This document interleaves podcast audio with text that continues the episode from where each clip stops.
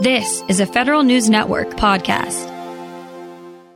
A month into the annual Feds Feed Families food drive, we decided to check back with its national chair.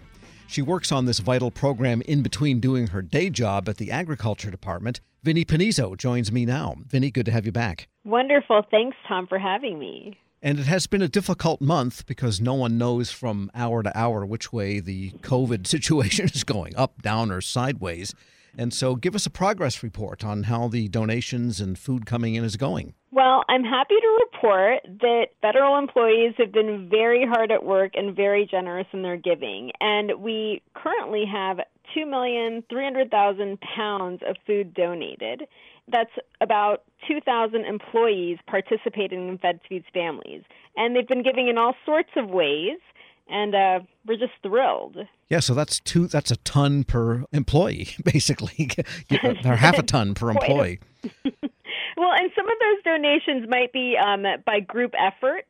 So there's a variety of ways that, that the donations are recorded. So individuals, group efforts, like a family can go and glean and they can record that as well. So and has that actually happened? Do you have like pictures or anecdotes or reports coming in of people going out and doing physical work like that, such as gleaning a field or cleaning up after oh, a absolutely. food market? Yes, absolutely. Gleaning is a very popular activity, and we're actually really moving into gleaning season right now. And that's where um, people go to farms and they will collect the produce that hasn't been harvested.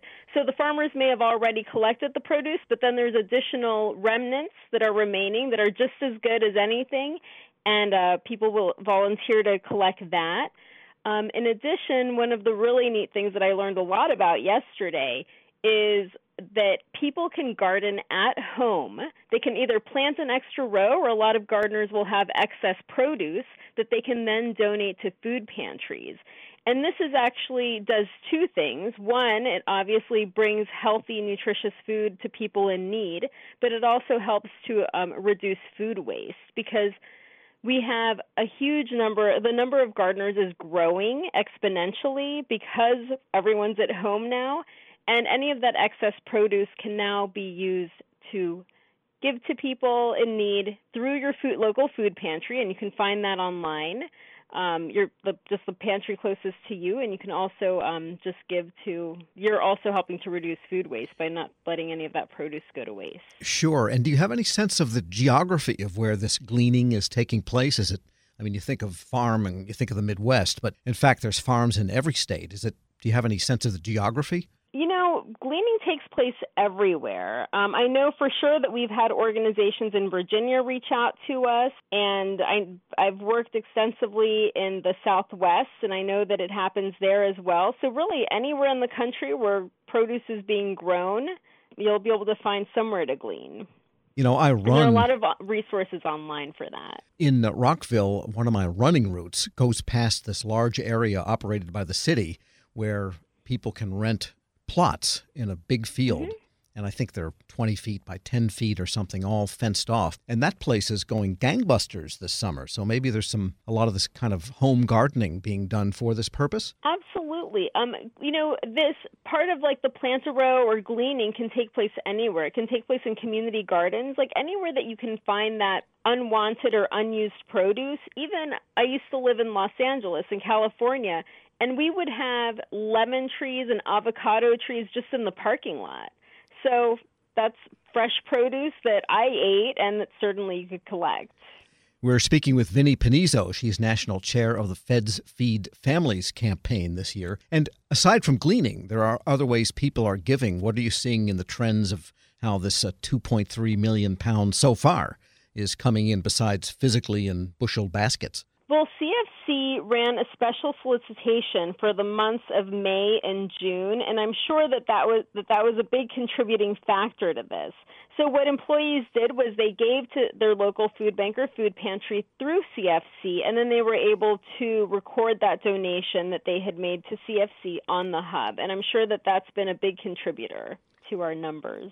And by the way, you have a future collaboration with the CFC also? Yes.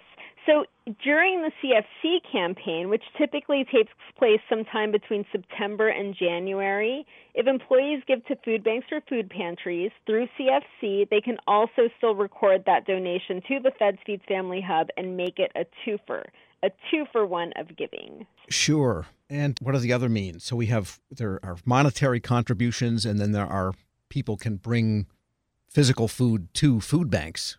So there's a couple of ways you can do that. Yes. Um, so other things that people have done is we have a lot of volunteer coordinators for Feds Feeds families, whether they're chairs or champions. And what they've been doing is they've been putting together virtual food drive events for employees to attend to help them learn about what the opportunities are in their communities. Um, so this can happen anywhere in the country, and we actually had one we when we had our launch event, but we also had one earlier this week for the National Capital Region, where organizations were invited to come and talk about their needs and what people could do to help them. So, you know, other things you can do are warehouse clean. You can go and sort and package food donations for distribution. You can help distribute the food donations. Um, you can just kind of help with whatever they need, even just volunteering your time to a food bank or food pantry, even if it doesn't necessarily include um, handling food, that can also be counted towards Feds Feeds families. But the virtual food drives are great because it's a great way to bring people together around this issue and then to learn about what the needs are and what the opportunities are to give in your community. And we should point out that the website you have this year is really amazing with all the buttons where you can uh, record your donation. And I'm looking at the recently recorded donations. Folks, you got to read this. And it's, it's a page of the CIO of, of the uh, Agriculture Department. But here's one little factoid the Department of Agriculture itself, the Food Safety and Inspection Service, just donated 1,872 pounds just a few days ago. That is so awesome. That's one that is like one of the funnest tools we have and it's a really powerful tool that we have on the Feds Feeds Family Hub. So I appreciate you bringing that up.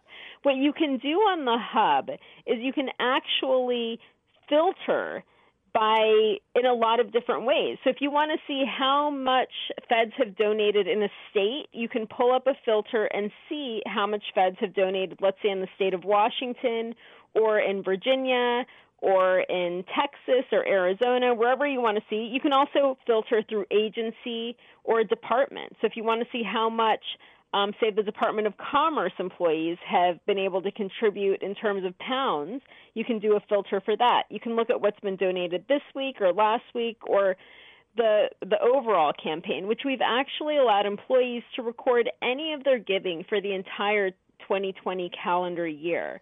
I know that people have been really moved with uh, what they may have seen on television and what families are going through around the country, and that they've been doing things in their communities.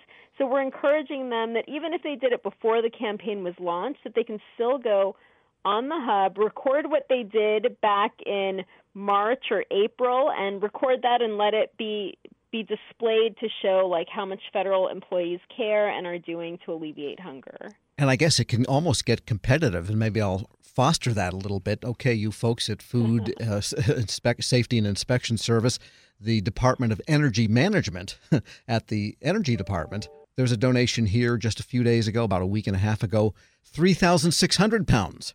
So the race is on use the um, can use the hub however they decide to use it, but we really focus on celebrating all federal employees and their donations. We we want the race to be against hunger and to focus on the overall impact of what we're able to do t- together and collectively. But I'm sure people are having a lot of fun with this too. Spoken like a true national chairman. Vinnie Pennizzo is national chair of the Feds Feeds Family Campaign. And by the way, when does the whole thing wrap up? So the campaign ends this month. However, like I said earlier, we're allowing employees to record their donations throughout 2020. And gleaning really starts to ramp up this month and next month is when a lot of produce comes to harvest. So that's when folks will go out and do that and they can continue their giving year round and record those donations to the hub. Vinny, thanks so much for joining me. Thank you, Tom. It was a pleasure to come back again. And we'll post this interview along with a link to that dashboard at federalnewsnetwork.com slash Federal Drive. Subscribe to the Federal Drive at Apple Podcasts or Podcast One. This episode is brought to you by Zelle. Whenever you're sending money through an app or online, it's important to do it safely. Here are a few helpful tips. First, always make sure you know and trust the person you are sending money to. Second, confirm you have entered their contact details correctly. And finally, if you don't trust the person or your recipient is rushing you to send money right away, think twice before sending money through an app or online. When you think about something that brings out the best in us, it usually involves helping someone else. By donating plasma at a Grifols Center, you can help save millions of lives and show your good side to the world. You'll join thousands of people who donate safely each week, so patients get the plasma derived medicines they rely on. And you'll be rewarded up to $1,000 your first month. Learn more at grifolsplasma.com.